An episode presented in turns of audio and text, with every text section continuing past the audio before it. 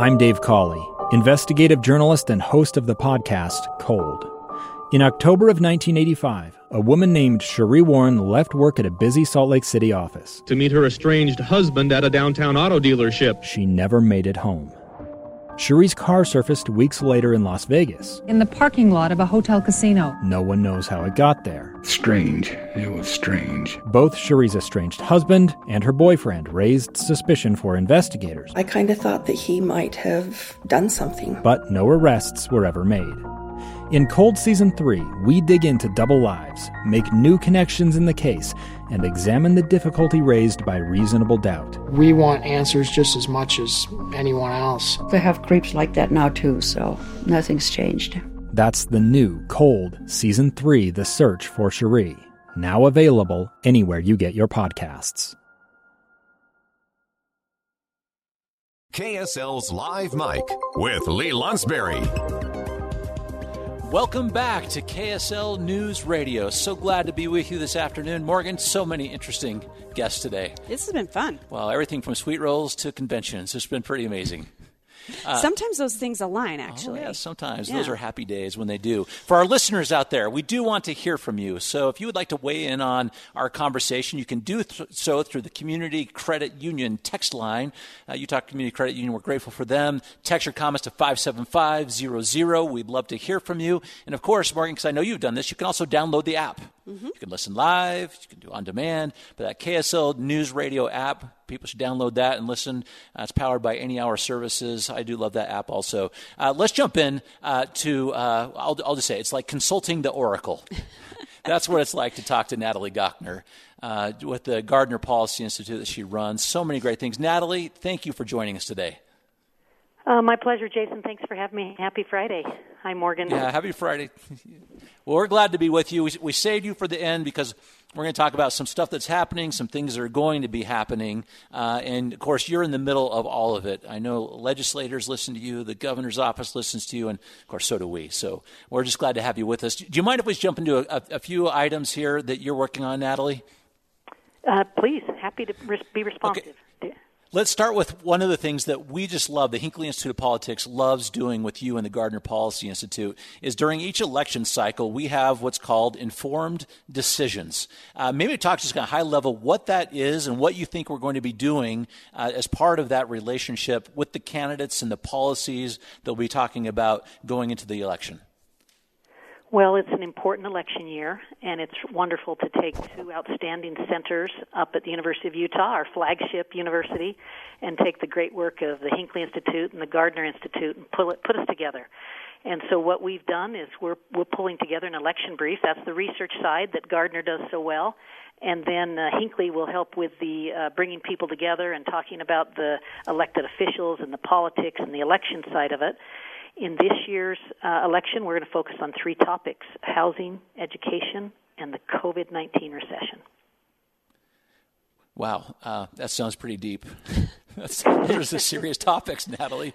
They are serious, but Natalie, one of the things I love about these election briefs is that you make them short and concise. You make it so any voter can pick it up and get the, that information you need. Can you tell us what your team does to make sure that's the case? Well, uh, the first thing we do is we we really distill. So you take something very complicated and you have to, you know, distill it into a, a handful of insights. We're going to be do that doing that with the COVID-19 recession. Help people to know that it's been absolutely sudden and severe and uneven. That's one insight, but another insight is that Utah's performed better than almost any state in the country from an economic perspective on COVID. Today, we had an unemployment rate released at uh, 4.5%. That's the case in point. But then another insight is uh, really that um, if we're not careful, there will be a price to pay for all this stimulus.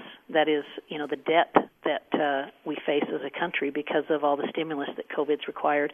So we take a lot of complicated information and try to distill it in a way that a voter and a candidate can connect on and make informed decisions based on that analysis. You know, just a, a comment on that. So, so n- no political party, no candidate uh, pays you to do this, right? This is just just flat, unbiased policy research. Yeah, that's right. We have uh, housing, construction, and real estate experts here at Gardner Institute, so we put them on the housing chapter. Uh, we have an education analyst who's uh, writing on education and specifically what's on the ballot uh, this year on education. And then I'm, I was the author of the COVID recession one because that's something I do a lot of work on. Yeah, that's true. I encourage everyone to read those. I know I do. Uh, each time you put those out, and your great team there. Do you do you mind taking just a moment and give us an understanding of uh, the current economic outlook for the state of Utah? Yeah, happy to do that, Jason. Um, so we did get a jobs report out today. Uh, the, the economy is still contracting, but at a much uh, lower rate. So that what that means is we look at how many jobs were there in Utah last July, because there's a lag, how many this July, and that decline is 1.8%. Nationally, that decline is 7.7%. So if I'm rounding, about a 2% drop in Utah, an 8% drop nationally, it shows you how much better, uh, relatively stronger Utah's economy is.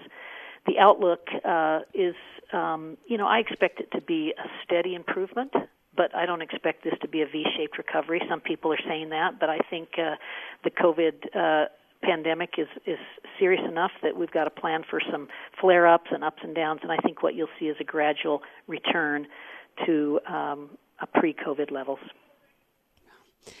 Natalie, I want to switch gears a little bit. And I love actually that Jason called you our state's oracle because another person that that term has been used with is Professor Dan Jones, the pollster.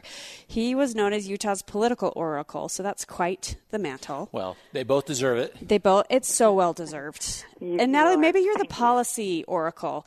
And that really goes in line with this new research from one of our other partners um, at Utah State University, the Utah Women and Leadership Project. And they put out some interesting numbers. They found that about 40% of leadership positions in Utah state government are held by women. And so these are women working in policy, in these state government jobs. And you were one of these women for many, many years. And when people talk about how Utah has low numbers of elected women, of course that needs to be higher, but I always am sort of cheering in the background saying, but look at the amazing women we have in policy. So I just want to talk to you a little bit about that, get your reaction to those numbers, and maybe hear about some of the roles women are playing behind the scenes in government in our state. Mm. Well, I love the question. It's my privilege to work with a lot of these women. And to be honest with you, Morgan, I don't even know where to start. But I'll I'll start uh, with the governor's cabinet. You know, have you have Jill Remington Love over Heritage and Arts. You have Tani Downing at Administrative Services. Uh, Nubia Pena was just uh, tapped to be on the cabinet representing the state's multicultural community. You yeah, have, we've uh, actually, if I can cut in, we've been work. Oh, sorry, Natalie. I was just going to cut in. We've been working with Nubia on the Hope Corps, connecting our students with the community, and she's amazing. She's amazing, yeah. And, and anyway, so you've got a whole bunch of cabinet members. You've got a Vicki Varela leading the Utah Office of Tourism. What do we have? Uh, I think their policy roles: uh, five female college presidents, and even a little bit one removed from government. But you go to some place like the Economic Development Corporation of Utah and Theresa Foxley, who everybody that interacts with her, you know, after they interact with her, talks about what a talent she is. I can also, by the way, just go to the Utah congressional delegation where Senator Lee's chief of staff, Allyson Bell, is a woman, um, the deputy chief of staff for Senator, Senator Romney, Kelsey Berg, and uh, uh, Ben McAdams, Congressman McAdams, chief of staff, Nicole Dunn. So where do I start? There's a lot of them.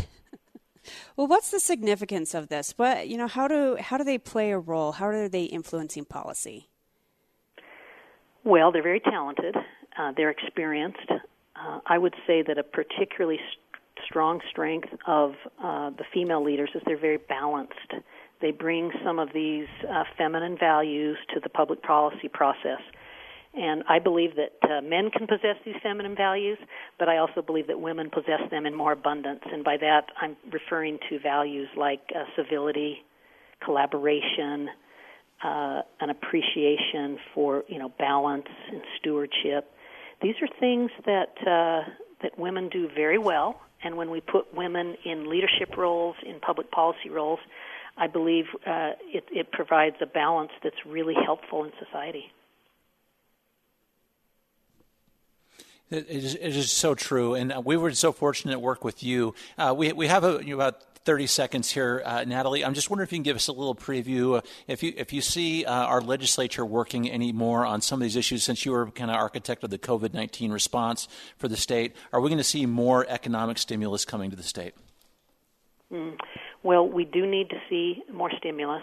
Um, even though Utah's doing quite well, the PPP monies have run, you know, running out. Uh, the expanded unemployment insurance is running out, and we're not through this crisis yet. So the plea I would make is for our Utah congressional delegation and others in Congress to uh, take that next step and get us one more round of stimulus, and I think that'll uh, get us through to the end of the year. Do you see that happening in the next month? I was really optimistic pre the August recess, and yet uh, they didn't get it done, Jason.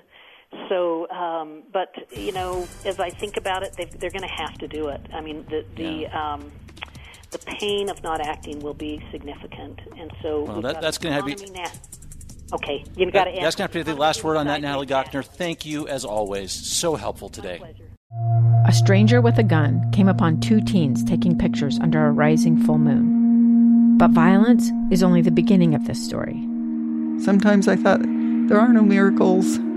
Yeah, there are, and this is a big one. I'm Amy Donaldson, and I've spent my career talking about how lives are undone by violence.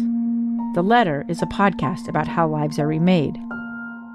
Follow The Letter at theletterpodcast.com or wherever you get your podcasts.